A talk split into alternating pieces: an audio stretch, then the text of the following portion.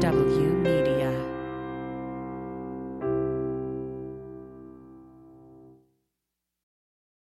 Hi, thank you for listening to OK OK So from Sean Barton, our second weekly show brought to you by From the Bunker.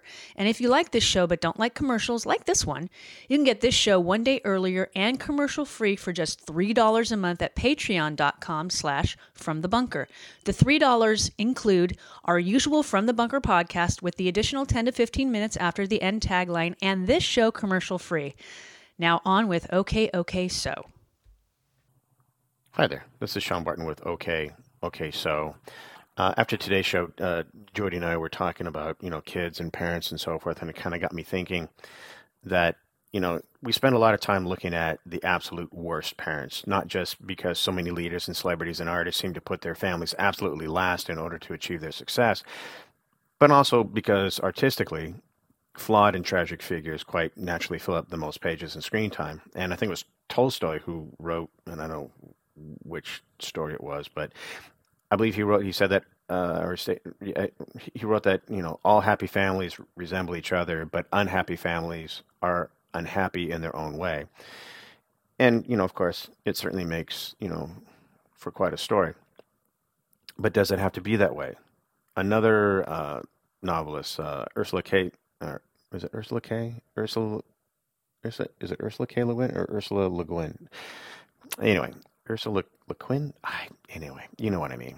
Uh, I, I, I saw her in an interview, and it all came to mind that anyway. So she disagreed with all that. She said, "The hell with that," and and um, she she said that you know Tolstoy was wrong. You know, they're the ones that are the same, but a happy family, which doesn't mean that everybody's happy all the time. The so called happy family is a fascinating thing. The interplay of power and control and love and dislike and frustration, it's endless. I think the reality is that um, there are so many fascinating happy families out there. You know, plenty of people who are great at what they do and present and, and, and balanced at least in their home life. And as entertaining as the train wrecks are, we ought to be studying, at least, you know, or at least talking about celebrating the better examples. I think that we would all well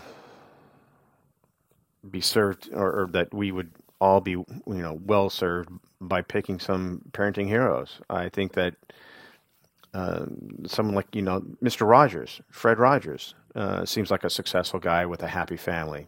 Uh, if you want to look at the character at Atticus Finch in uh, To Kill a Mockingbird, I think is also a good model. Um, even though you know Atticus and you know Go Set a Watchman is much less so. But anyway, um, if you you know Sandra Day O'Connor and Ruth uh, Bader Ginsburg were very different ideologically, but both managed to manage their careers and family, I think, pretty well. Um, who else? It's like, you know, Charles de Gaulle was a remarkable father to his daughter Anne, who had Down syndrome in a time when parents were notoriously awful with their children who were different. I think that these are some, you know, kind of well known, famous examples, but it may be better to, you know, lock in on our grandparents or a teacher or even a neighbor and I think it's it's cynical and sad to say that it's that it's impossible that you can't have it all. That success and happiness and a loving family are somehow mutually exclusive. I don't think it is. I, it's it, it's not. It's it's been done before. It's been done a you know bazillion times. I think that we could and should learn from those examples, and I think that we should celebrate them. So to all the parents, you know, good for you. Good for us. Good for everybody. All right. This is Sean Barton with OK. OK, so I'll talk at you later.